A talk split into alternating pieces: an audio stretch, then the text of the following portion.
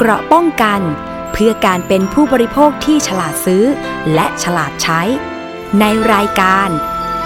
ภูมิคุ้มกัน สวัสดีค่ะ คุณผู้ฟังต้อนรับเข้าสู่รายการภูมิคุ้มกันรายการเพื่อผู้บริโภคค่ะ วันนี้พบกับดิฉันอภิคณาบุราริศนะคะ วันนี้นะคะอยากจะนำเรื่องนี้มาฝากนะคะ เพราะว่าเป็นกระแสข่าวทางสังคมเหมือนกัน เพราะว่าดิฉันได้ยินแล้วก็อุ๊ยตกใจเหมือนกันนะเรื่องของกระดาษที่นำมาห่อขนมนะคะ ข่าวนี้คิดว่าคุณผู้ฟังน่าจะรับทราบรับฟังมาเหมือนกันเนาะเรื่องของถุงกระดาษ ที่นำมาห่อขนมหรือว่าใส่ขนมโตเกียวนะคะ ปรากฏว่าเป็นกระดาษจากใบมรณบัตร หรือว่าจะเป็นเขาเรียกว่าประวัติของคนไข้นั่นเอง เรื่องนี้ก็มีการเปิดเผยมาทางเพจของหมอแลบแพนด้าซึ่งนะคะมาตามกันต่อนิดนึงก็มีการชี้แจงในส่วนของข้อมูลนะคะที่ว่าเป็นของผู้ป่วยที่เสียชีวิตจากโรงพยาบาลเนี่ยจริง ๆ แล้วยังต้องดูแลนะทางกฎหมายด้วยว่าเอ๊ะมันจะเข้าข่ายเรื่อง กฎหมาย PDPA หรือเปล่า เป็นการละเมิดสิทธิของ ผู้ป่วยหรือไม่นะคะ เอกสารนี้มันจะต้องเป็นความลับนะนะคะของโรงพยาบาลทำไมไม่เข้าเครื่องทำลายให้ถูกต้องเนาะเพราะว่าตอนนี้ก็โอ้โหถ้าเกิดว่ามิจฉาชีพได้ไปจะเกิดอะไรขึ้นอ่าแล้วก็เรื่องกฎหมาย PDPA เนี่ยละเมิดสิทธิ์เนี่ยมันก็มีโทษนะคะคุณผู้ฟังตอนนี้ไม่ได้เลยเรื่องของสิทธิ แล้วก็ข้อมูลส่วนตัวนะคะ เรื่องนี้ก็มีการเปิดเผยมาก่อนหน้านี้แล้วนะคะ ก็จะเป็นข้อมูลนะคะจาก The Standard พบความผิดปกติของถุงกระดาษที่ใส่ขนมโตเกียว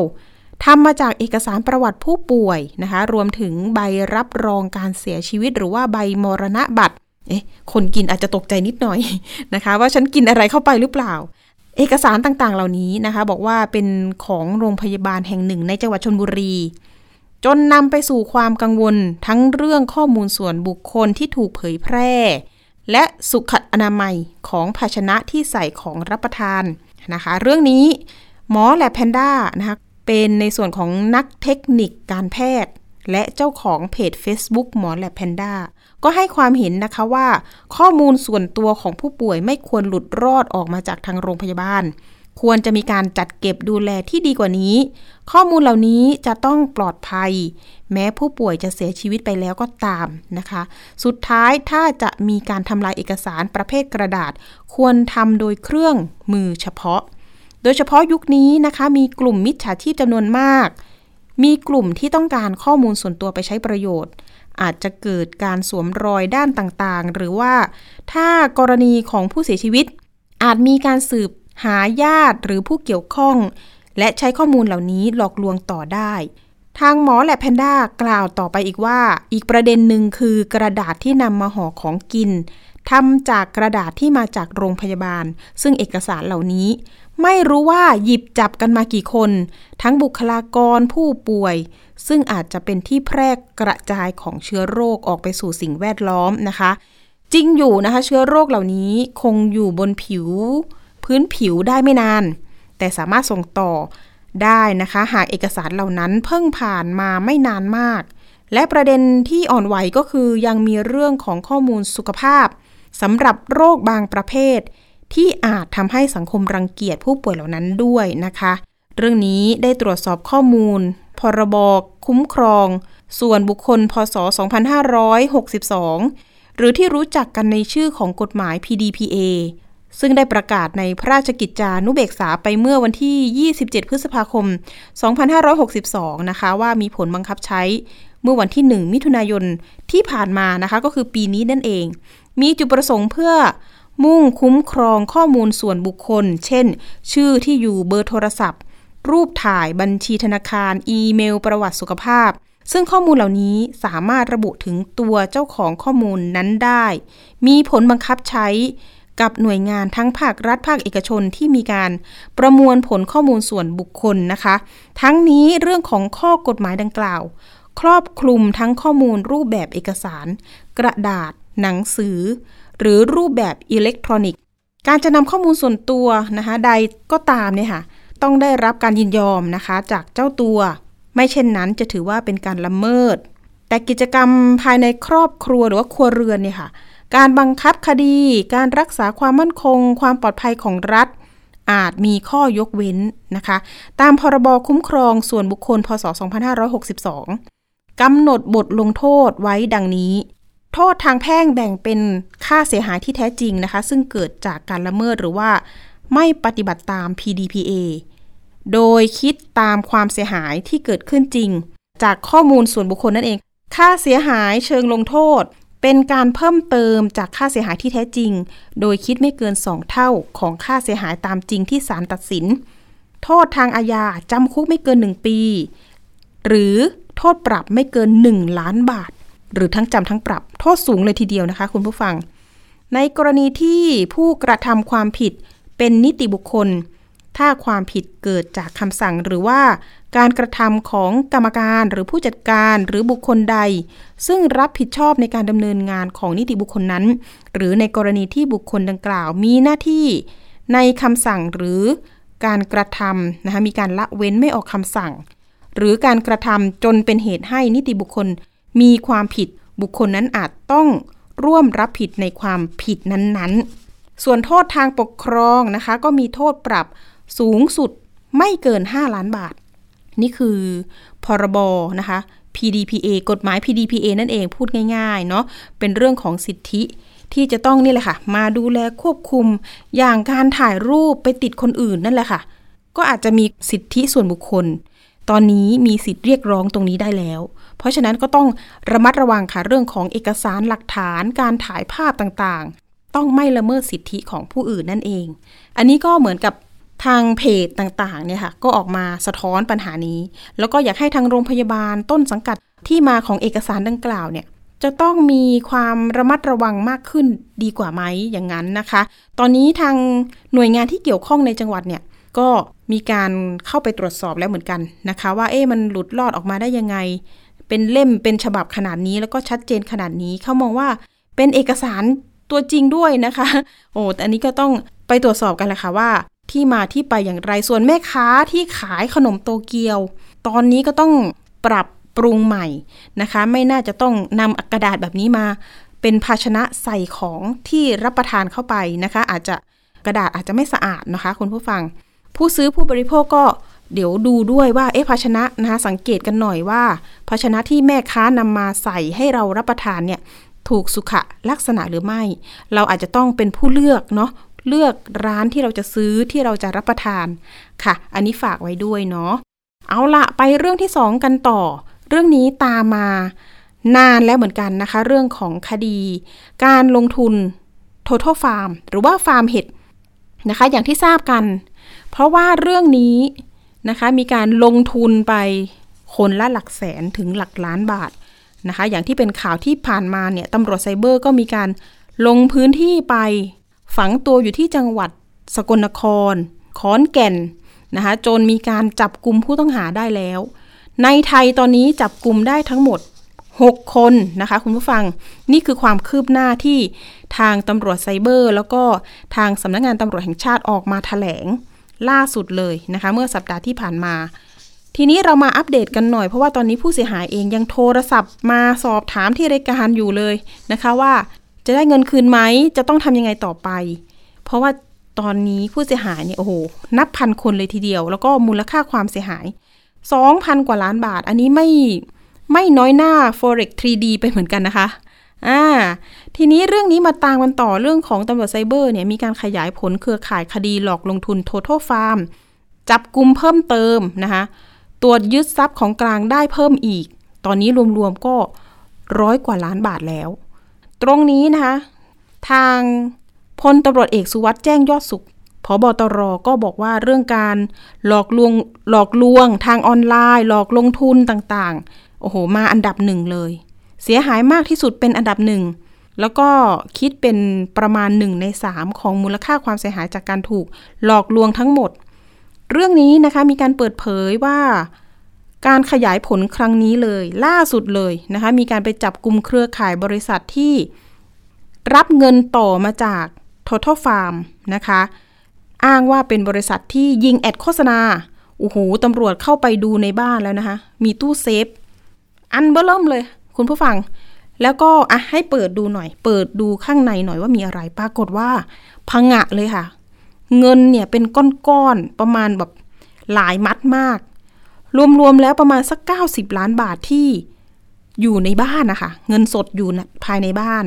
เอ้าทำไมไม่ไปฝากแบงก์เออนี่ก็ตั้งข้อสังเกตไว้นะคะ ทีนี้เรื่องของการขยายผลเนาะถ้าเกิดย้อนไปคุณผู้ฟังอาจจะลืมแล้วประเด็นนี้เป็นเป็นแบบไหนอย่างไรนะคะ การลงทุนอันนี้ก็คือให้ประชาชนมาร่วมลงทุนปลูกเห็ด กัญชา พืชกระท่อม เลี้ยงผึ้ง แล้วก็มีการโฆษณาผ่านแพลตฟอร์ม สื่อโซเชียลมีเดียต่างๆ โดยอ้างว่าผู้ที่เข้ามาร่วมลงทุนเนี่ยจะได้ผลตอบแทนเป็นจำนวนมากอย่างต่อเนื่อง ต่อมาผู้ต้องหาเนี่ยกับพวกเนี่ยก็คือเฮียเต่าเนี่ยนะคะที่ตอนนี้หลบหนีอยู่ต่างประเทศ 3 คน ก็มีเขาเรียกว่าแม่ทีมเครือข่ายนะคะเป็นคนจัดการภายในประเทศนี่แหละค่ะ มีการจ้างดารามาทำรายการด้วยนะคะ สร้างความน่าเชื่อถือให้กับนักลงทุน เป็นเขาเรียกว่าเป็นอีกรูปแบบหนึ่งที่เออมันเข้าถึงประชาชนง่ายขึ้นนะคะ ก็คือดาราแล้วก็สื่อโทรทัศน์รายการต่างๆอ่าแต่ทีนี้เนี่ยต่อมาเลย แรกๆเนี่ยก็ได้เงินปันผลตอบแทนอย่างต่อเนื่องนะคะ ต่อมาก็อ้างว่ามีความขัดข้องในธุรกิจไม่สามารถจ่ายผลตอบแทนให้กับผู้เสียหายได้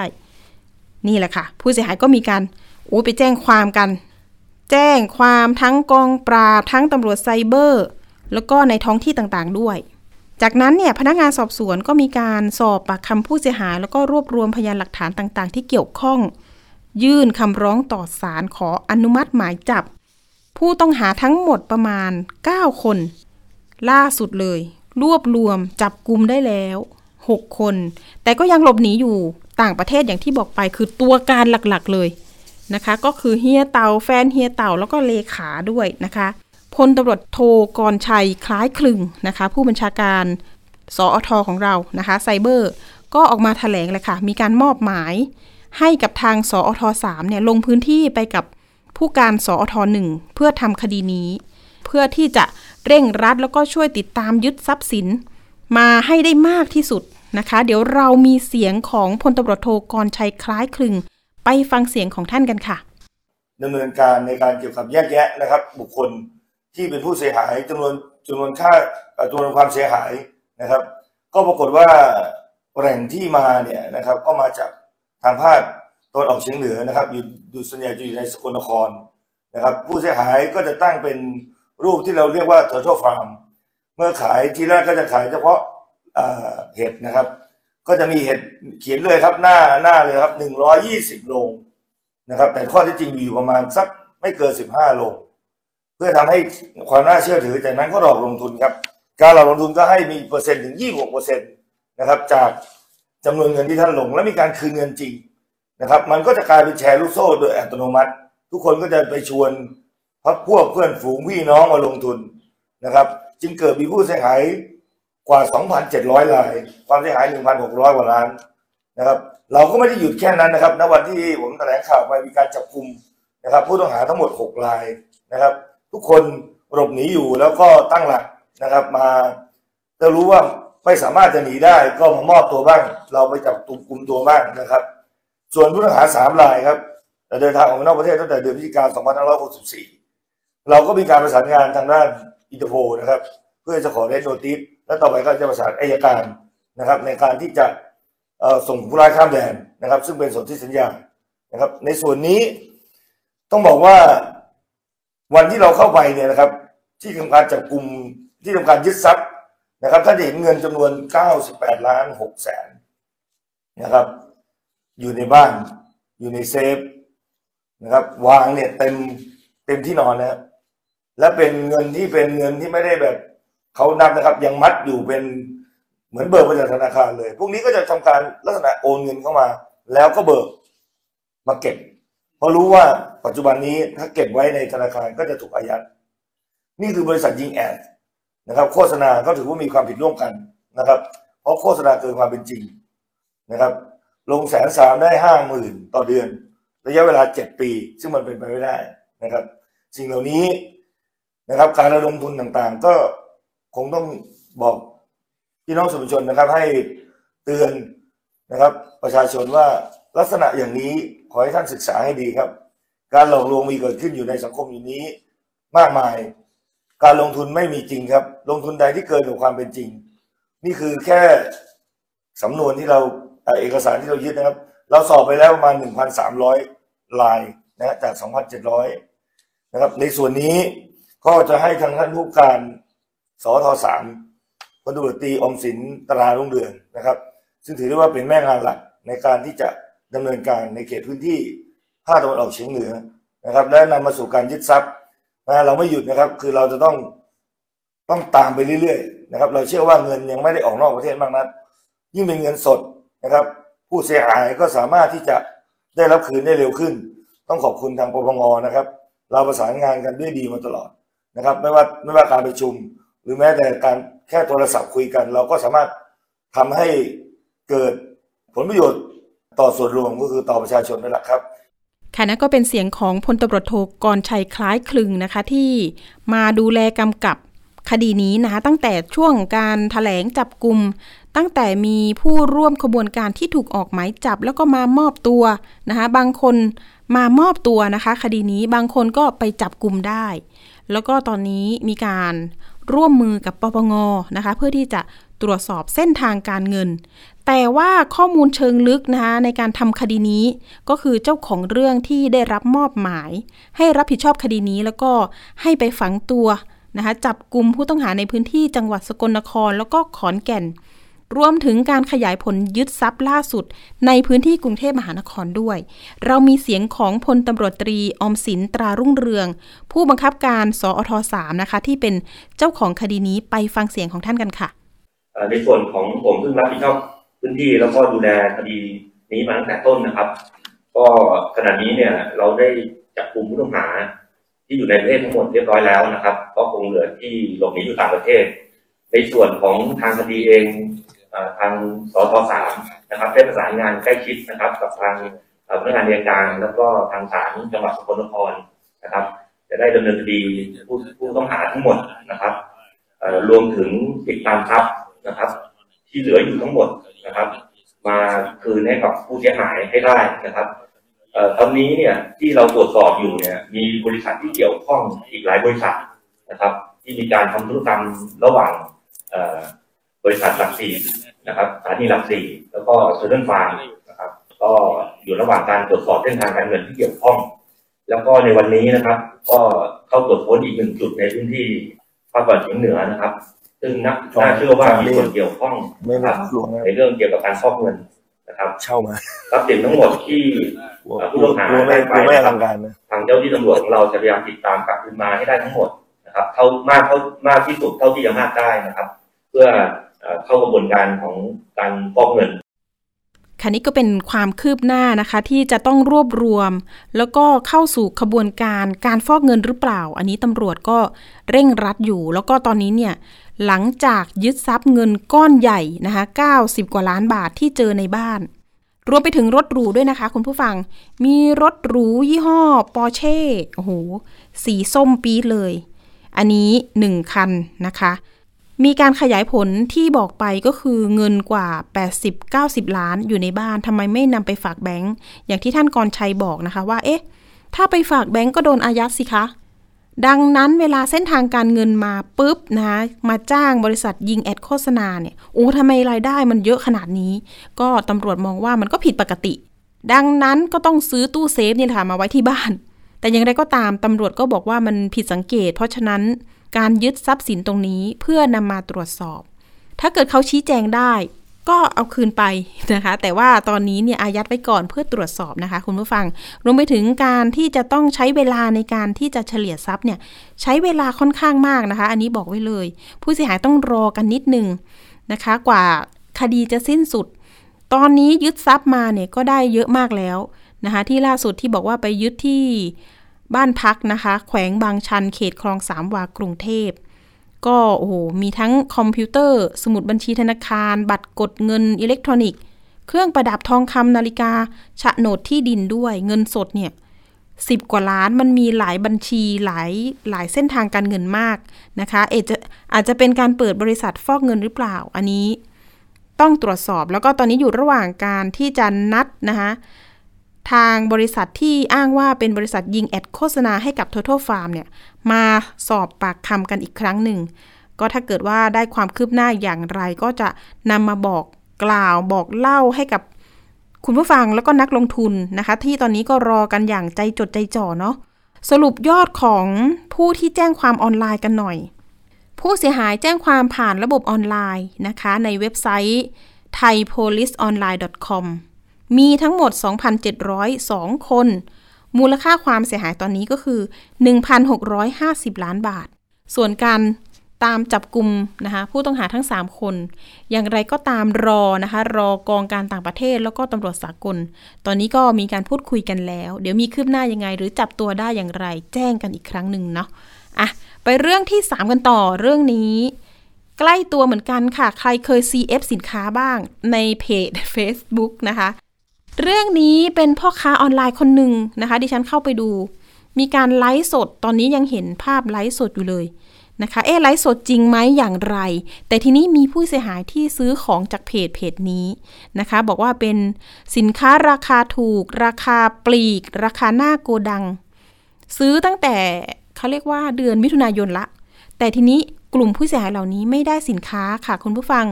ทีนี้ก็มีการทวงถามไปยังพ่อค้าออนไลน์คนนี้นะคะ ก็บอกว่าให้รอภายใน 30 วันจะคืนเงินให้ แต่สุดท้ายก็ล่วงเลยมาไม่คืนเงิน ตามกำหนด ทีนี้ผู้เสียหายตอนนี้ก็เอ๊ะทำยังไงดี เพราะว่าเห็นเพจยังมีการเหมือนไลฟ์สดอยู่ แต่ทีนี้มีข้อสังเกตอีกอย่างหนึ่งคือ เอ๊ะเป็นการเหมือนใส่เสื้อตัวเดิม พ่อค้าใส่เสื้อตัวเดิมนะคะ ปรากฏว่ามีคนจับโป๊ะได้ว่าเอา ไลฟ์เก่ามารีรัน ได้ด้วยเหรอคุณผู้ฟังนะคะมันจะทำให้เอ๊มีผู้เสียหายเพิ่มขึ้นไหมสินค้า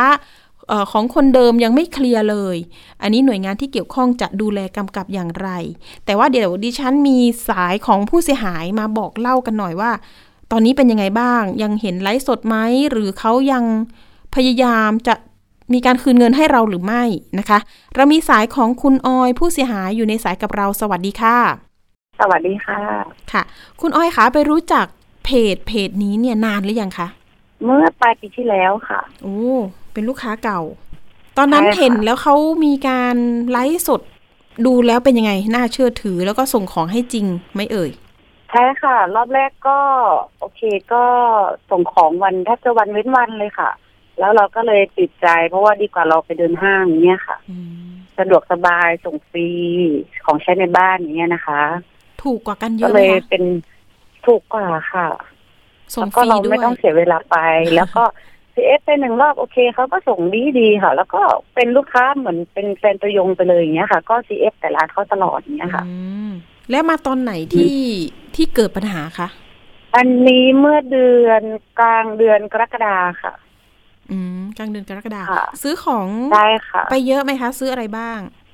ก็ของใช้ในบ้านทั่วไปค่ะ ยอดก็ยอดก็ไม่เยอะอะค่ะเก้าร้อยก็กคือว่าบาท อ๋อ หลักเก้าร้อยค่ะเนอะเกือบหนึ่งพันบาท อันนี้ค่ะก็คือยังส่งฟรีไม่มีค่าใช้จ่ายใด ๆ ใช่ไหมคะ ใช่ค่ะ แสดงว่าซื้อมาก็คือถ้านับครั้งได้เนี่ย ประมาณถึงสิบครั้งไหมคะ คุณออย เกินค่ะอ๋อน่าจะเกินน่าจะเป็นยี่สิบเลยนะคะยี่สิบเลย เพราะว่าช่วงโควิดใช่ค่ะก็คือไม่ไปห้างเลยใช่ไหมใชคะ่ใช่ค่ะโควิดจนถึงแบบตลอดเลยอ๋อไม่เคยไปห้างเลย ส่วนมากก็จะเป็นของใช้ภายในบ้านเนาะใช่ค่ะ มีมีของกินไหมคะเขามีค่ะ แต่ว่าจะเป็นคนที่เอฟแค่ของใช้ในบ้านอย่างเนี้ยค่ะอ๋อน้ำยาซักผ้า ผงซักฟอกใช่ยาสีฟันใช่ค่ะแชมพูน้ำยาล้างจานอะไรเงี้ยใช่ค่ะใช่ค่ะอ๋อคินตาผิวทั่วไป ทีนี้กรกฎาสั่งไป ทีนี้มันไม่ได้ของใช่ไหมคะ ปกติสักสามวันนี้ก็คือจะได้แล้วใช่ไหมใช่ค่ะค่ะแล้วทีนี้เขาก็ F CF อ่าไปรอบสุดท้ายก็ไม่ได้ของ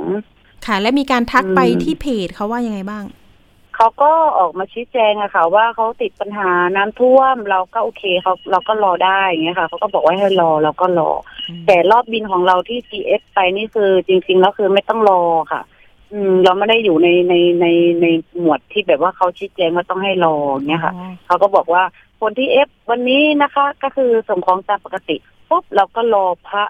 แล้วก็เราก็ทักไปอีกเป็นเดือนแล้วค่ะ ก็เลยตามว่าอะไรยังไงดีเนี่ยเห็นได้ของเขาก็ไม่ค่อยอ่านอ่านข้อความอย่างเงี้ยค่ะค่ะ แล้วทีนี้ก็เราก็เลยไปทักตรงเวลาเวลาคับไลฟ์แล้วก็เลยไปทวงในข้างหน้านั้นเลย เขาก็จะแบบว่าลบข้อความมาออก แล้วก็ทีนี้ก็มาอ่านอ่านในแชทเรา แล้วก็บอกว่าช่วยอ่านแชทหน่อยเขาก็มาอ่านอ่าน แต่ไม่มีการตอบค่ะ แล้วก็ไม่ออกมาชี้แจงอะไรเลยอ๋อปุ๊บทีนี้สองเดือนครบสองเดือนเราก็ทักไปอีกเขาก็ไม่อ่านเลยอย่างเงี้ยค่ะโอ้สองเดือนเลยเหรอสองเดือนค่ะค่ะ แล้วทีนี้ไปแล้วก็เจอเลยเนี่ยกลุ่มแหละค่ะไปเจอกลุ่มผู้เสียหายได้ยังไงคะ คนอื่นๆที่มากเอขึ้นอหนูก็พยายาม ไปไปดูเวลาเขาไลฟ์เขาไลฟ์ใช่ไหมคะว่ามีผู้เสียหายหนูก็เลยเข้าไปเอาก็คือไปไปดูอะค่ะ ว่าพี่เขาน่าจะเป็นโดนเหมือนเราอย่างเงี้ยค่ะ ก็เลยไปไปทักข้อความพี่เขาว่าโดนเหมือนกันใช่ไหมคะอะไรเงี้ยอืมเขาก็เลยบอกว่าโอเคหนูอยู่ในกลุ่มไหมอะไรเงี้ยหนูไม่ได้อยู่ค่ะ ก็เลยบอกว่าพี่รบกวนดึงหนูเข้าไปหน่อย ก็เลยได้มารู้ว่าโอ้โหผู้เสียหายค่อนข้างเยอะค่ะ ตัวเลขประมาณกี่คนแล้วคะค่าตัวเลขตอนนี้เหรอคะหนูไม่ได้นับแต่คร่าวๆน่าจะหลักหลักร้อยนะคะโอ้หค่ะลักร้อยค่ะ เห็นว่ามีหลายจังหลัหวัดสองด้วยสามร้อยนะหนูเดานะอืมค่ะ อันนี้คือคนที่แบบว่าอยู่ในกลุ่มอะนะคะ เอ๊ะทีนี้เหตุผลที่บอกว่าน้ำท่วมโกดังเหรอคะใช่ค่ะอืมเขามีปัญหาเขาบอกว่ามิถุนาฝนตกน้ำท่วมโกดัง อะไรอย่างเงี้ย แต่เราก็เข้าใจอะละค่ะ อืม แต่ถ้าเขาชี้แจงว่าให้บินบินรอบที่เราเอฟไปให้รอหน้าอะไรเงี้ยโอเคเราก็ให้อภัยแหละเห็นว่าเขาชี้แจงรอบแรก แต่ของบินของเราคือเขาไม่ได้บอกว่าให้รอเขาบอกว่าส่งปกติ อย่างเงี้ยค่ะอ๋ออืมทีนี้ร้อยสองร้อยคนเนี่ย มูลค่าความเสียหายมันถึงแสนไหมคะอืมไม่แน่ใจน่านะคะจะใช่ไหมเพราะว่ากลุ่มคนเขาคุยกันเยอะมาก เราไม่ได้ไม่ได้มีเวลาสนใจตรงนี้เลย แต่คิดว่าคิดว่ามีเยอะกว่านี้แหละค่ะ ทีนี้ตอนนี้ที่บอกว่าเห็นเขาไลฟ์สดนะคะ เพจของเขาเนี่ย มันตกลงมันคือข้อเท็จจริงว่าเอ๊ะไลฟ์สดหรือว่านำเทปมารีรัน อันนี้มีมีการสังเกตหรือจับโป๊ะกันยังไงบ้าง หนูสังเกตนะคะ ว่าบางบางบางครั้งคือคำว่าไลฟ์สดก็จะมีตัวแดงๆ แล้วก็สดมีคนดูใช่ไหมคะค่ะแต่ว่าของหนูอะจะเห็นแบบนี้บ้าง แล้วก็ก็ แต่ที่คนอื่นเขาก็บอกบางอันเป็นเป็นรันอันนี้หนูไม่แน่ใจเนาะแต่บางครั้งที่หนูเข้าไปก็คือจะขึ้นตัวแดงๆว่าสดอย่างเงี้ยค่ะอ๋อค่ะ อืม อาจจะสดอยู่จริงใช่หรือเปล่าถ้าเกิดมันขึ้นตัวแดงๆขึ้นมาใช่ไหมคะใช่หนูก็คิดเหมือนกันเพราะค่ะว่าเราไม่ได้เก่งขนาดนี้นะแต่คิดว่าน่าจะสดเลยค่ะ ถ้าไม่สดคงไม่ขึ้นตัวแดงๆว่าสดแล้วก็มีคนดูเท่านี้เท่านี้แบบเนี้ยค่ะ ทีนี้เราก็กังวลใช่ไหมคะ สมมุติว่าอะ ของเดิมยังไม่เคลียร์ผู้เสียหาย แต่มีการใช่มาไลฟ์สดแล้วก็อีออกกมาไลฟ์สดได้ทุกวันอะไรอย่างเงี้ยค่ะเออจะรันเออมั่งหรือไลฟ์สด อันนี้หนูไม่แน่ใจเนาะแต่บางวันที่หนูเข้าไปคือจะเจอแบบสีแดงค่ะแบบเนี้ยค่ะ คือไลฟ์สด แล้วแล้วลองไปซื้อใหม่ไหมลองไปซื้อดู ไม่ลองค่ะ แค่ไปทักว่าช่วยออกมาชี้แจงหน่อย รอบบินของเราเป็นรอบบินนี้นะรอมานานแล้วอะไรยังไง ช่วยออกมาชี้แจงหน่อยค่ะอะไรเงี้ยแต่เขาก็จะค่อนข้างลบ ลบข้อความของคนที่จะมาแบบอะไรอย่างเงี้ยอหมอกดมาเลยทวง เห็นมีคนใช่ค่ะกดหน้าโกรธด้วยนะเนอะใช่ค่ะ หนูก็เคยเข้าไปโกรธโกรธเหมือนกันค่ะโกรธเพราะว่าเออเขาไม่ชี้แจงค่ะอ๋อตอนนี้เรามองว่าอยากจะสะท้อนถึงปัญหาการขายของออนไลน์แบบนี้ยังไงบ้าง เพราะว่าผู้บริโภคเองก็คือถึงแม้ยอดเงินเนี่ยจะไม่ได้เยอะ แต่ที่นี้ถ้ารวมค่ะหลาย ๆ เคสหลาย ๆ คนเนี่ย มองว่า เอ๊ะมันจะต้องมีหน่วยงานมากำกับดูแลไหม หรือ ผู้บริโภคต้องระวังกันเองยังไงบ้าง จริงๆก็คิดว่าต้องก็ต้องระวังกันนะคะผู้บริโภคเนาะเพราะว่าตอนนี้คือออนไลน์จะเยอะมาก และนี่ก็เป็นหนึ่งในนั้นค่ะชอบ CF ของอืมทางออนไลน์ก็ต้องระวังค่ะ คิดว่าอันดับแรกคิดว่าเราก็ต้องระวังแต่ถามว่าเข็ดไหมไม่เข็ดค่ะ ยังยังเหนียวแน่นกับการซื้อออนไลน์ ใช่ไหมคะใช่ค่ะเออใช่ค่ะ แล้วหน่วยงานที่เกี่ยวข้องล่ะคะ คุณออยเราอยากให้เขามากำกับดูแลยังไงไหม ก็ดูแลเรื่องแบบเนี่ยค่ะ ที่แบบว่าเข้ามาเอฟกันแล้วไม่ได้ของอะไรอย่างเงี้ยค่ะช่วยช่วยช่วยตรงนี้ดีกว่าเนาะเพราะว่าหนูก็ไม่รู้จะแปลอะไรยังไงค่ะ ทีแรกอมพอดีพี่เขาแนะนำก็เลยอ๋อโอเคแบบนี้แบบนี้โอเคหนูก็เลยรู้อืมจิตใจจริงหนูก็เอาช่างเถอะเนี่ยอ๋ออืมแต่พอเยอะๆเขาเอ้ยไม่ดีกว่า ค่ะ ถ้าเกิดเราไม่รวมตัวกันร้องเรียนเนี่ย มันจะแบบใช่มันจะเกิดอะไรขึ้นไหมใช่หรือว่าเขาจะนิ่งไปเลย เราหนูมองว่าคิดยังว่าไงน่าจะนิ่งเลย แล้วก็คนที่เขาไม่รู้เรื่องก็ยังมาซีเอฟอยู่อะไรอย่างเงี้ยค่ะอืมเพราะว่าทุกคนบางคนก็รอสามเดือนแล้วอะไรเงี้ย แต่ค่ะเคสของหนูสองเดือนอย่างเงี้ยค่ะของคุณเขาออนิ่งยแล้วเขาไม่ชี้แจงไม่อะไรเลยค่ะอย่างของคุณออยมีการโอนเงินไปบัญชีของพ่อค้าคนนี้เลยไหมหรือเป็นญาติพี่น้องของเขาคะเป็นของหนูคิดว่าน่าจะเป็นของญาติอะค่ะ หรือเป็นคนในครอบครัวอ๋ค่ะอไม่ได้เพราะเป็นว่าชื่อพ่อค้าโดยตรง ใช่ค่ะ ใช่เอออันนี้ก็เป็นข้อสังเกตอย่างหนึ่งเนาะว่าเอ๊ะทำไมเขาไม่ใช้บัญชีของเขา หรือเป็นบริหนูษัทหนูหนูก็คิดว่าหนู CF ตั้งแต่แรกจนถึงวันสุดท้ายก็เปลี่ยนอยู่สองบัญชีอย่างเงี้ย แต่ว่าเผอิญว่าเราไม่ได้ไม่ได้ใส่ใจตรงนั้นนะคะอืมเพราะปกติเราได้ของตลอดอย่างเงี้ยเนาะค่ะ เอาละทีนี้ดิฉันเองเนี่ยก็มีโอกาสเนาะโทรไปที่ เขาเรียกว่าเบอร์ติดต่อทุกช่องทางแหละของพ่อค้าคนนี้เพื่อที่จะค่ะสอบถามว่า เอ๊ะจะชี้แจงยังไงดี เรื่องนี้มันข้อเท็จจริงเป็นยังไงใช่ปรากฏว่า โทรไปที่น้องชายของพ่อค้าคนนี้นะคะ ก็บอกว่าโอ้เดี๋ยวจะให้น้องติดต่อประสานงานกลับเพื่อชี้แจงนะคะ สุดท้ายแล้วเนี่ยเขามีการให้แอดมินของเพจค่ะเนี่ย โทรมาชี้ค่ะแจงกับทางทีมข่าวนะคะว่าที่ผ่านมาเนี่ยเกิดปัญหาจริง ๆ นะคะโกดังหลังคารั่ว สินค้าได้รับความเสียหายว่าอย่างนั้นค่ะมิถุนายนรวมถึงเนี่ยค่ะ กรกฎาคมตอนนี้เนี่ยกำลังทยอยโอนเงินคืนให้กับผู้เสียหาย ส่วนคนที่ยังไม่ได้รับตอนนี้ยังไม่ถึงคิวเขาว่าอย่างนั้นนะคะ ของคุณไม่อน่าอยจะของคุณออยอยู่ในคิวเขาหรือยัง ไม่ค่ะ ของของหนูที่ CF ไปคือไม่ได้อยู่ในกลุ่มที่เขาชี้แจงค่ะอืม เขาบอกว่าเราวันที่เราเอฟเนี่ยคือสินค้าต้องส่งปกติค่ะเอ๊ะแล้วส่วังนปที่กเขาติชี้แจงคือแค่ค่ะแค่ถึงเดือนต้นเดือนกรกฎาค่ะ แต่ของเราอะเอฟไปเมื่อ17กรกฎาแบบเนี้ยค่ะสิบเจ็ดกรกฎาซึ่งไม่ได้อยู่ในโหมดที่เขาชี้แจงว่าให้รอค่ะ เขาก็บอกว่าอันนี้คือส่งปกติแบบเนี้ยค่ะแต่เรารอมาสองเดือนแชทอ่านไม่ตอบ แชทค่ะไปอีกก็ไม่อ่านเลย เราไปทวงในหน้าไล่ก็ลบข้อมูลเราออกอะไรอย่างเงี้ยนี่ก็เราก็ไม่รู้ว่าจุดประสงค์คืออะไรแบบเนี้ยค่ะ ตอนนี้ต้องเอาชื่อน้องออยเข้าไปด้วยนะ ในการคืนเงิน จริง ๆ รอมาสองเดือนแล้วนี่แต่เนิ่นว่านานโอเคค่ะ หลังจากที่เขาบอกว่านักข่าวได้คุยกับแอดมินก็โอเคค่ะ ก็หนูก็ยังอยู่ในกลุ่มที่ก็รออยู่โอเคหนูก็เห็นว่าโอเคเขาก็เริ่มทยอยคืนให้จริงค่ะ ค่ะ อืม ตอนนี้เองมี พี่คนหนึ่งเนาะที่มากับน้องออยวันนั้น ที่เราค่ะมาสัมภาษณ์กันสะท้อนปัญหากันค่ะเห็นบอกว่าพี่ค่ะพี่นอนหนูนะอ๋อคะพี่พี่ค่ะพี่นอนหนูได้ได้แล้วค่ะ วันนี้ พี่นอนหนูได้วันนี้สดๆร้อนใช่ค่ะ ใช่ค่ะได้วันนี้ค่ะๆอ๋อ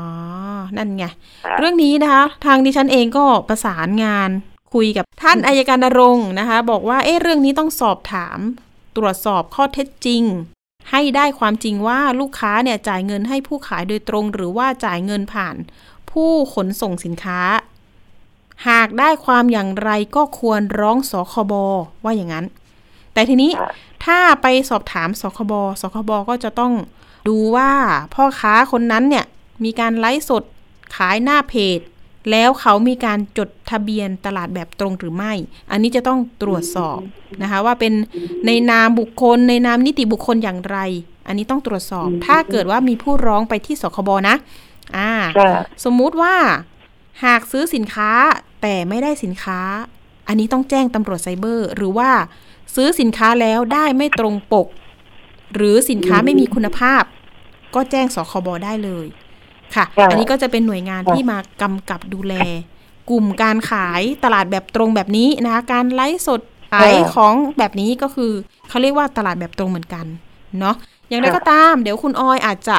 ได้เงินคืนหรือเปล่า อันนี้คุณออยมองว่าถ้าเกิดได้เงินคืนแล้วคุณออย จะถอนแจ้งความไหมหรือว่าจะยังไงต่อ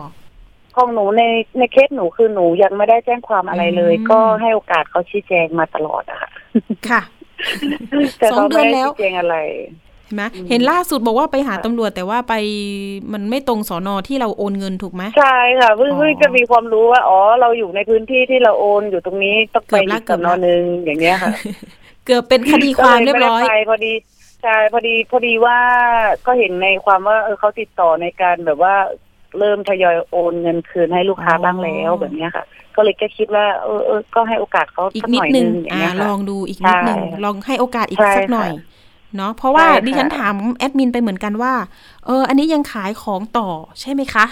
นะคะเพจนี้ยังขายต่อแล้วก็ส่งของจริงใช่ไหมคะเขาบอกว่าตอนนี้ก็ขายอยู่ค่ะ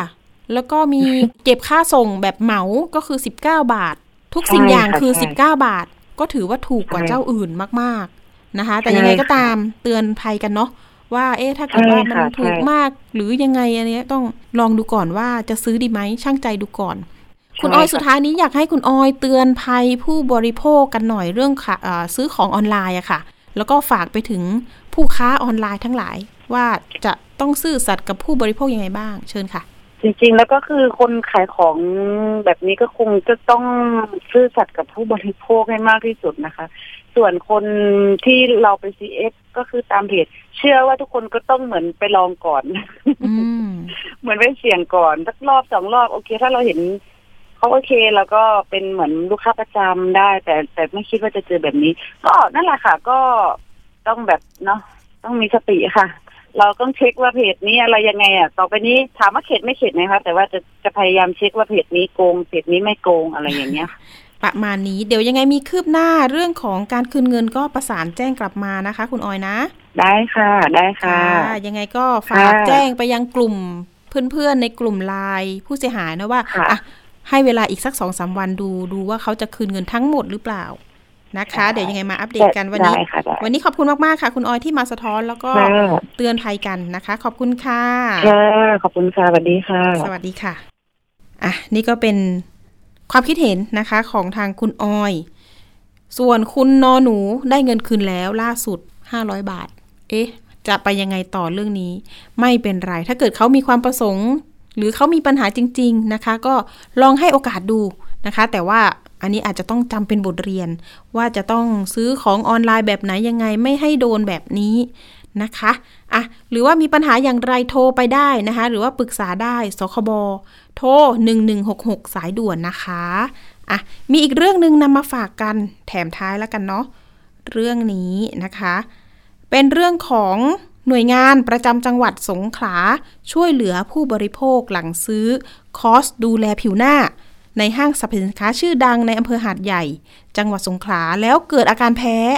จึงเดินหน้ายื่นเรื่องต่อสำนักงาน คณะอนุกรรมการคุ้มครองผู้บริโภคจังหวัดสงขลา หรือว่าสคบแล้วก็สำนักงานสาธารณสุขจังหวัดด้วยนะคะ หรือว่า สสจ นั่นเอง จนกระทั่งผู้บริโภคได้รับเงินคืน นางสาวณลินีสังคชาตินะคะ เจ้าหน้าที่รับเรื่องร้องเรียน หน่วยงานประจำจังหวัดสงขลา สภาองค์กรของผู้บริโภค เล่าถึงเรื่องนี้นะคะว่าผู้เสียหายเนี่ยเดินห้างสรรพสินค้าชื่อดังเนี่ยแล้วก็ไปเจอร้านร้านหนึ่ง ก็เป็นคลินิกเสริมความงาม แล้วก็ดูแลผิวพรรณนี่แหละค่ะ ชักชวนเล่นเกมด้วยความรู้สึกสงสารจึงเข้าไปร่วมกิจกรรมลงคะแนนนะคะ หลังจากนั้นพนักงานพยายามเสนอขายคอร์สให้กับผู้เสียหาย สร้างความรู้สึกกดดัน ให้กับผู้เสียหาย และอยากตัดบทสนทนานะคะ จึงตัดสินใจซื้อคอร์สในราคาถูกที่สุดนะคะ ก็คือ 2,250 บาท จ่ายด้วยบัตรเครดิตธนาคารกรุงไทยนะคะ แล้วก็ไปใช้บริการนวดหน้าที่คลินิกชั้น 4 ระหว่างการนวดหน้าได้สนทนากันนะคะ ระหว่างเจ้าหน้าที่นวดหน้า และผู้เสียหายที่ซื้อคอร์สเนี่ยแหละค่ะเมื่อผู้เสียหายแสดงความสนใจพนักงานนวดหน้าจึง ตามพนักงานขายมานำเสนอคอส พูดจาหวานล้อมนะคะ ให้สามารถผ่อนชำระค่าคอสผ่านบัตรเครดิตด้วย โอ้โห ดิฉันเคยเจอ แต่ดิฉันตัดบทค่ะ ไม่กรอกอะไรครั้งนั้นข้อมูล แล้วก็บอกว่าไม่ใช้บัตรเครดิตนะคะ แต่เคสนี้นะคะหลงกลไปแล้วนะคะ มีการตัดสินใจด้วยนะ ในการซื้อคอสครั้งนี้ ราคาก็คือ 15,000 บาทผ่อนได้ 10 เดือนอ ทีนี้มานึกได้ตอนกลับบ้านแล้วค่ะอะทำยังไงดีครอสที่ทำในครั้งนี้เกิดสิวก็คือผื่นขึ้น เอา้าผื่นขึ้นด้วยที่หน้านะคะ ทีนี้ก็เอาละค่ะ นี่แหละเป็นสาเหตุที่มาร้องเรียนนะคะ เสียเงินไปด้วย ก็เลยมาร้องเรียนผู้มูลนิธิผู้บริโภคด้วยมพบนะคะ ในช่วงปลายปี 2564 มีการส่งเรื่องราวต่างๆนะคะ ไปที่หน่วยงานจังหวัด เพื่อที่จะ มาช่วยเหลืออีกทางหนึ่งนี่แหละค่ะ ก็มีการเจรจากัน ระหว่างทางผู้ร้องรวมไปถึงคลินิกด้วยนะคะแนะนำไม่ให้เซ็นเขาเรียกว่ายุติเรื่องด้วยนะ คลินิกแล้วผู้เสียหายเนี่ยมีการไกล่เกลี่ยกันนะคะมีสคบเป็นตัวกลางเนาะอ่าผู้เสียหายเนี่ยก็ได้มีการขอเงินคืน ค่าคอสจำนวนเงินทั้งหมด 15,000 บาท ก็ได้คืนทั้งหมด แต่การไกล่เกลี่ยเนี่ยยังไม่ลงตัวเท่าไหร่นะคะ เนื่องจากคลินิกยืนยันไม่คืนเงิน จึงนำไปสู่การไกล่เกลี่ยชั้นอนุกรรมการอีกต่อหนึ่งนะคะนำโดยผู้ว่าราชการจังหวัดเป็นประธานนะคะ แล้วก็มีหน่วยงานเขตพื้นที่ ได้มีการโต้แย้งกันเหมือนกันนะคะมีการโต้แย้งต่อสคบกรณีที่คลินิกเสริมความงามและดูแลผิวพรรณเนี่ยทำผิดประกาศการควบคุมธุรกิจ สถานเสริมความงาม ต้องควบคุมโดยหลักฐานนะด้วยขออภัยต้องควบคุมโดยหลักฐาน การเงินชำระเงินนะคะ เช่น ชื่อสถานความงามต้องชัดเจน เลขที่ผู้เสียภาษีคำศัพท์ที่ห้ามใช้เกี่ยวกับสถาน เสริมความงามซึ่งคลินิกทำผิดกฎทุกอย่างว่าอย่างนั้นนะคะ สุดท้ายของการไกล่เกลี่ย คลินิกยืนยันว่า จะคืนเงินให้กับผู้เสียหายจำนวน 13,333 บาท โดยขอหักค่าภาษีมูลค่าเพิ่ม แต่ก็ยังมีปัญหาเรื่องหนังสือยุติเรื่องร้องเรียน โดยทางคลินิกเสริมความงามและดูแลผิวพรรณเนี่ยเป็นผู้ร่างหนังสือส่งให้กับทางสคบแล้วก็ทางสคบเนี่ยนำมาให้ผู้เสียหายเซ็นนะคะ โดยระบุว่าทางผู้เสียหายไม่มีสิทธิไปฟ้องร้องต่อศาลได้ ขณะที่หน่วยงานประจำจังหวัดของสภาองค์กรของผู้บริโภคนะคะ เห็นว่าไม่เป็นธรรมต่อผู้เสียหาย หากคลินิกไม่ยอมจ่ายเงินคืนแก่ผู้เสียหาย และระหว่างนั้นมีข้อแก้ไขหนังสือด้วย และเห็นว่าเรื่องนี้ไม่เป็นธรรมนั่นแหละค่ะ มันไม่เป็นธรรมกับผู้เสียหาย หรือว่าผู้ร้องนี่แหละค่ะ จึงทำหนังสือติดต่อไปยังผู้ว่าราชการจังหวัด และเรื่องถูกนำเข้าสู่วาระการประชุมประจำเดือนของผู้ว่าราชการจังหวัดสงขลาส่งเรื่องต่อมายังสำนักงานสาธารณสุขจังหวัดสงขลา ให้ดำเนินการตามเรื่องคืนเงินให้กับผู้เสียหายต่อนะคะ โดยคลินิกแจ้งว่าจะคืนเงินให้ภายใน 15 วัน แต่ทางสสจเห็นว่าช้าไป ควรคืนเงินภายใน 7 วัน ดังนั้นทางคลินิกก็ได้โอนเงินคืนให้กับผู้เสียหายในวันเดียวกัน และแจ้งให้มาเซ็นยุติเรื่องในวันถัดมา อันนี้ก็จะเป็น ข้อมูลที่โหต่อสู้กันมานานเหมือนกันนะคะ ใครมีปัญหาเรื่องนี้สะท้อนมาหน่อยเพราะว่าดิฉันก็เคยเดินห้างและไปเจอแบบนี้เหมือนกัน เพราะว่าถ้าเกิดเรานั่งคุยปุ๊บเนี่ยเขาก็จะชวนถามนะคะว่ามีบัตรเครดิตไหมสุดท้ายถ้าใครมีเนี่ยชวนทำเลยค่ะ นวดหน้า แล้วก็ไปเข้าคอร์สนั่นนี่นู่น คือมันจะมีค่าใช้จ่ายเพิ่มนะคะ อันนี้ก็ต้องระมัดระวังแล้วก็ช่างใจแล้วก็หน่วยงานที่เกี่ยวข้องตรวจสอบให้หน่อยนะคะ เรื่องนี้ เอาละค่ะ ช่วงคิดก่อนเชื่อนะคะ วันนี้กับดรแก้วกังสดานอัมภัย นักพิษวิทยาและคุณชนาทิพย์ไพรพงศ์วันนี้มีข้อมูลเรื่องของเผาศพแบบประหยัดรักโลกเป็นอย่างไรไปติดตามค่ะ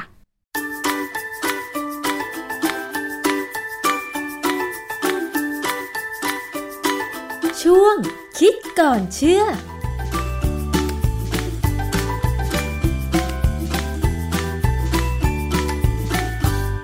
พบกันในช่วงคิดก่อนเชื่อกับดรแก้วกังสดานนภัย นักพิษวิทยากับดิฉันชนาทิพไพรพงศ์ค่ะ วันนี้เราจะมาคุยเกี่ยวกับเรื่องของเตาเผาศพ รักสิ่งแวดล้อมกันต่อนะคะคุณผู้ฟัง การที่ไทยนะคะมีประกาศของกระทรวงทรัพยากรธรรมชาติและสิ่งแวดล้อม ในการที่จะกำหนดให้เตาเผาศพ ในเมืองหลวงและในประเทศไทยนะคะ จะต้องไม่ก่อให้เกิดมลพิษทางอากาศ พื่อที่จะรักษาสิ่งแวดล้อมแล้วก็ชุมชนรอบข้าง ไม่ให้ได้รับผลกระทบทั้งในเรื่องของกลิ่นและก็ควันนะคะคุณผู้ฟัง เราจะมาดูกันนะคะว่า การประกอบพิธีเผาศพแบบที่รักสิ่งแวดล้อม แล้วก็ประหยัดด้วยเนี่ยจะทำอย่างไรรวมถึงงานวิจัยของประเทศต่างๆ เกี่ยวกับเรื่องของเตาเผาศพค่ะ อาจารย์แก้วคะลองย้อนให้ฟังกันสักนิดนึงได้ไหมคะว่า การประกอบพิธีเผาศพด้วยการเผาเนี่ยค่ะ มันก่อให้เกิดมลพิษอะไรบ้างคะอาจารย์ ครับคือเผาศพเนี่ยก็ถ้าเป็นแบบโบราณแท้ๆเลยเนี่ย ก็มลพิษก็ไม่มากหรอก เพราะว่ามักจะทำกันตามท้องนาหรือในป่าใช่ไหมฮะพอเผาเนี่ยกลิ่นมันกระจายไปอยู่แถวนั้นนะแล้วก็เป็นการเผาแบบอุณหภูมิไม่สูง เพราะว่าถ้าอุณหภูมิไม่สูงเนี่ยสารพิษบางอย่างก็จะไม่เกิด แต่ก็ถ้ามีลมไม่ดีนะหมายความว่ามีการให้อากาศไม่ดีเนี่ยก็อาจจะเกิดควัน ในควันเนี่ยมักจะมีสารกลุ่มpolycyclic aromatic hydrocarbon ซึ่งหลายชนิดเนี่ยเป็นสารก่อมะเร็ง นะฮะแล้วอาจจะเกิดฝุ่นละอองตั้งแต่ PM 2.5 ไล่ขึ้นไปถึง PM 10 PM 100 เลยก็ได้ มีก๊าซคาร์บอนมอนอกไซด์มีซัลเฟอร์ไดออกไซด์นะอันนี้เป็นเป็นสิ่งที่ทำให้เกิดคนรำคาญนะเกิดปัญหา คือถ้าอยู่ในเมืองเนี่ยลำบากแน่แต่ถ้าอยู่ต่างจังหวัดก็ยังไม่ค่อยเท่าไหร่คราวนี้ถ้าเป็นเตาที่เป็นเตาแล้วที่แบบมีเป็นเมรุตามวัดต่างๆ ที่เราก็เห็นเป็นประจำนะ อันนี้ก็จะเป็นเตาเผาที่อาจจะไม่สมบูรณ์และมีควันออกมาตามปล่องเนี่ยก็ยังเป็นสีดำๆแล้วก็กระจายไปทั่วขมเมาบ้านผมเนี่ยอยู่ชายแดนของกรุงเทพกับนนทบุรีเนี่ย บางครั้งมีขมเมาลอยมาถึงหน้าบ้านอะ เรารู้เลยว่าขมเมาพวกนี้อาจจะเป็นการเผาหญ้าก็ได้ แต่ผมเดาว่าอาจจะเป็นการเผาศพด้วยซ้ำเพราะว่าบางทีก็มีกลิ่นมาด้วยนะฮะคือมันห่างกันประมาณกิโลสองกิโลเนี่ยมาถึง แต่ว่าในกรุงเทพตอนหลังเนี่ยส่วนใหญ่จะเป็นวัดที่มีเตาเผาศพแบบสองเตาเป็นสองระบบอะนะฮะคือพยายามเผาให้หมด ไอ้การเผาให้หมดนี่แหละ อาจจะมีปัญหานิดนึงคือว่าอุณหภูมิของเตาที่สองเนี่ยสูงมาก 800ถึงพันเนี่ยบางครั้งอาจจะเกิดพวกไดออกซิน พวกฟูแรน ซึ่งอันนี้เป็นสารก่อมะเร็งเหมือนกัน แต่จะเกิดที่อุณหภูมิสูงอาจารย์เรื่องของการนับถือศาสนาและการประกอบพิธีศพ อย่างในเอเชียเนี่ยก็ไม่น่าแปลกใจเท่าไหร่ เพราะว่าส่วนมากก็นับถือ ศาสนาพุทธ ศาสนาพราหมณ์ อย่างไทยหรือว่าอินเดียเองเนี่ยนะคะ ก็ประกอบพิธีศพด้วยการเผาอย่างเช่น เราเห็นภาพสารคดีว่า ศาสนาพราหมณ์เนี่ยก็เผาศพริมแม่น้ำคงคาอะไรอย่างเงี้ยค่ะอาจารย์ แต่ว่าในฝั่งยุโรปเนี่ยเขานับถือศาสนาคริสต์ไม่ใช่เหรอคะ วิธีการประกอบพิธีศพของเขาก็คือการฝังไม่ใช่เหรอคะเขาเผาด้วยเหรอคะอาจารย์ คือทั่วไปเนี่ยเขาก็ฝังนะแต่หลังๆเนี่ยก็จะปรากฏว่าที่มันแพง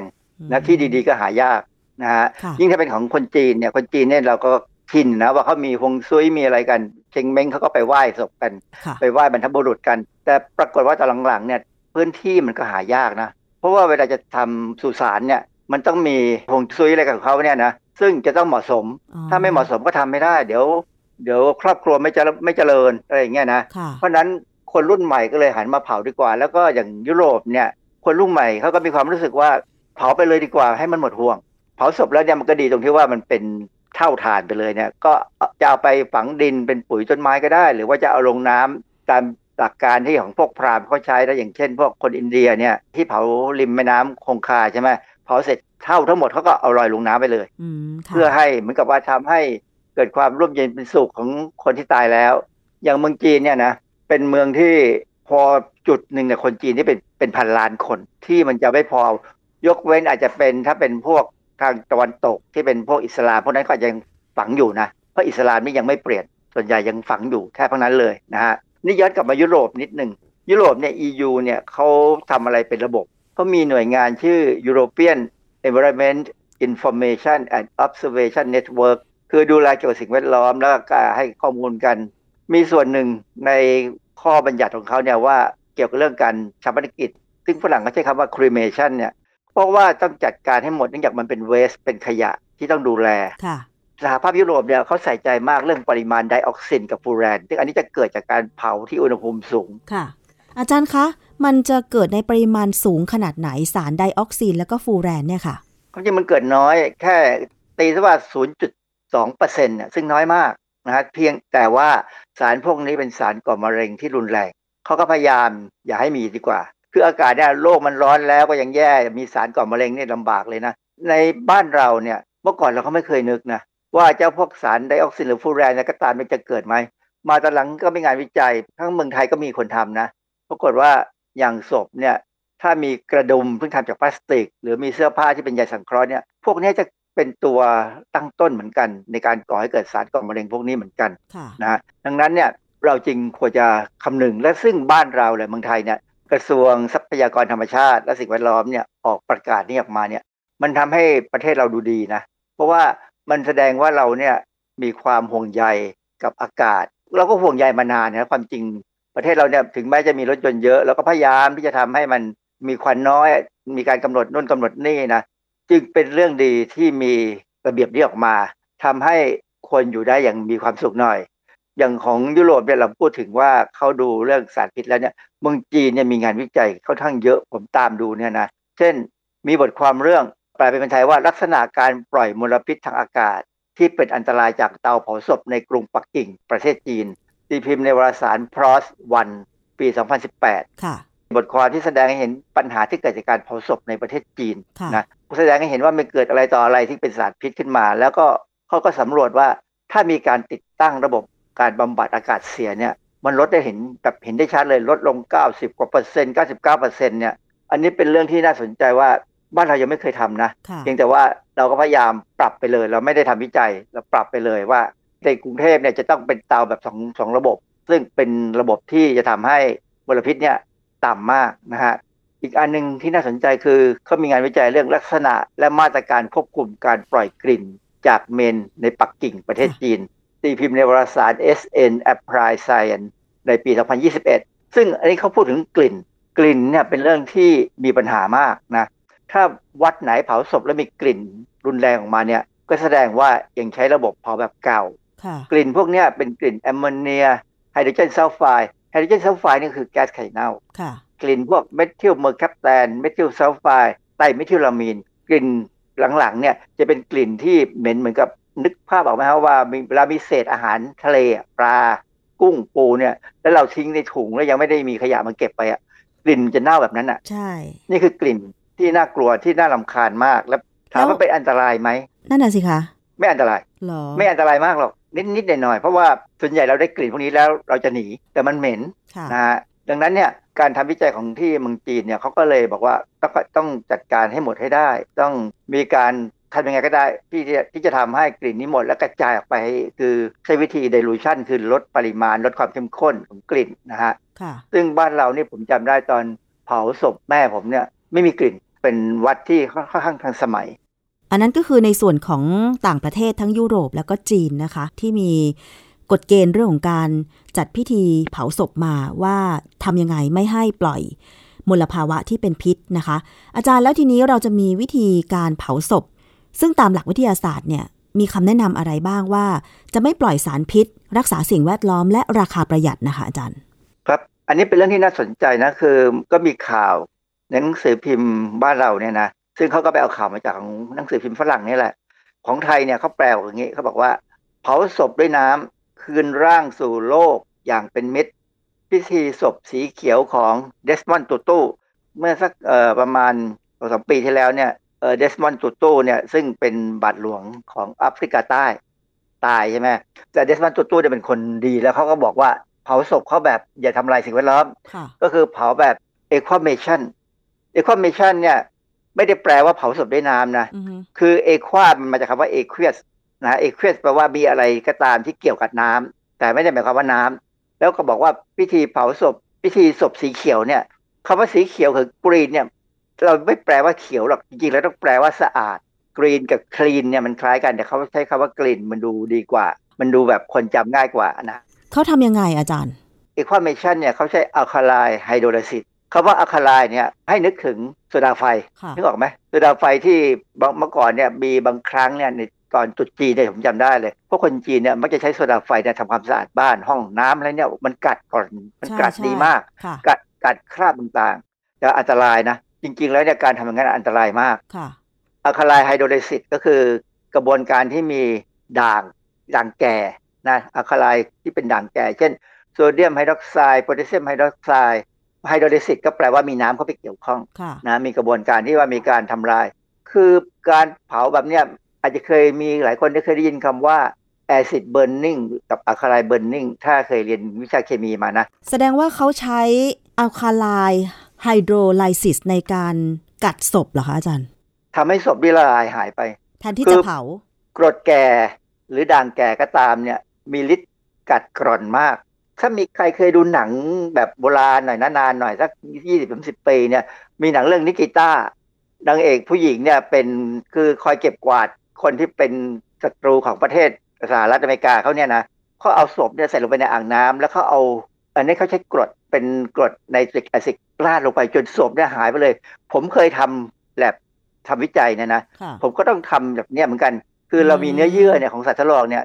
เราก็ใช้เนี่ยกรดบ้างหรือด่างบ้างเนี่ยแล้วแต่ความเหมาะสมนะกัดมันหายไปละลายไปแบบเข้ากับน้ำเลยเหรอคะ แล้วงานวิจัยงานศพสีเขียวที่ใช้อัลคาไลไฮโดรไลซิสนี่ สามารถประกอบพิธีศพแบบที่ไม่ก่อควัน แต่ว่าทำลายศพได้ แล้วความสมบูรณ์ของศพล่ะคะอาจารย์ เช่น ยังเหลือกระดูกไหมหรือว่าทำยังไงต่อหลังจากนั้น กระดูกเนี่ยเหลือนะคือจริงๆเนี่ยเขาเริ่มต้นโดยการเขาต้องมีหม้อภาชนะใหญ่ๆอะที่เป็นโลหะ คงจะต้องเป็น stainless steel คือทนการกัดกร่อนไม่เป็นสนิมนะขนาดใหญ่หน่อย แล้วก็มีด่าง เช่นโพแทสเซียมไฮดรอกไซด์เอาศพใส่ลงไปนะด่างนี่เข้มข้นนะ แล้วก็ต้มที่อุณหภูมิ 150ถึง180 องศา นาน3-4ชั่วโมง ภายใต้ความดันสูงมันต้องใช้ความดันปกติสมมติเราบอกว่าเราอยู่บนโลกเนี่ยด้วยความกดอากาศหนึ่งความดันเขาใช้ความดันเป็นสิบเท่าของที่เราอยู่มันก็ต้องมีเตาเฉพาะของมันเลย มันเป็นระบบที่พอเอาศพใส่เข้าไปมีด่างแล้วเนี่ยแล้วก็เพิ่มความดันเข้าไปเนี่ยนะ ซึ่งอาจจะต้องให้ความร้อนก่อนเนี่ยนะมันจะไม่เดือดเพราะว่าความดันสูงเนี่ย น้ำจะเอ้พวกสารละลายจะเดือดช้าเดือดยากกว่า ก็จะทำลายในส่วนของผิวหนัง แต่ว่ากระดูกก็เหลือใช่ไหมอาจารย์ กระดูกเหลือเหลือเพราะเหลืออยู่นะฮะเนื้อเยื่อเนี่ยไปหมด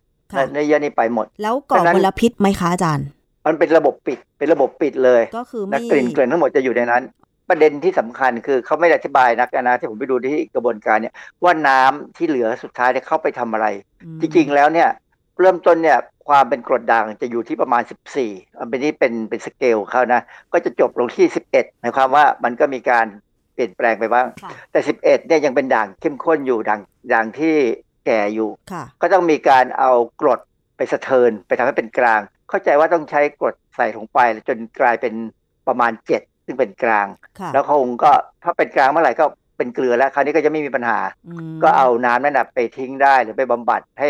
หมดสภาพไปแล้วก็ปล่อยลงลำรางสาธารณะค่ะ อาจารย์แล้วตอนนี้ที่ไหนทำแล้วบ้างการทำลายศพแบบอัลคาไลไฮโดรไลซิสเนี่ยค่ะ อเมริกาเนี่ยทำยุโรปทำค่าใช้จ่ายล่ะคะอาจารย์ ค่าใช้จ่ายนี่ผมดูในวิกิพีเดียนะเขาคำนวณให้เขาบอกว่า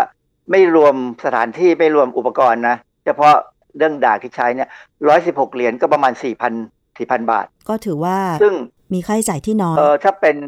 เป็นเงินของอเมริกานี่ถูกถูกเลยนั้นน้อยน้อยมากนะฮะ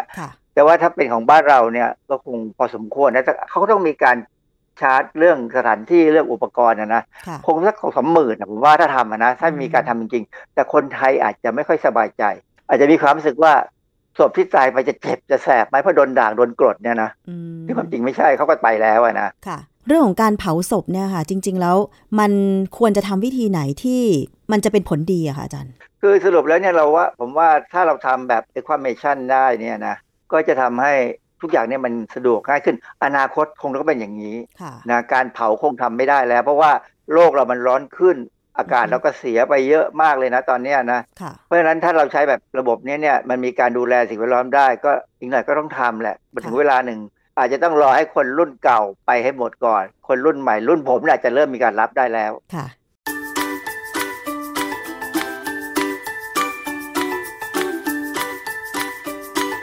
ช่วงคิดก่อนเชื่อ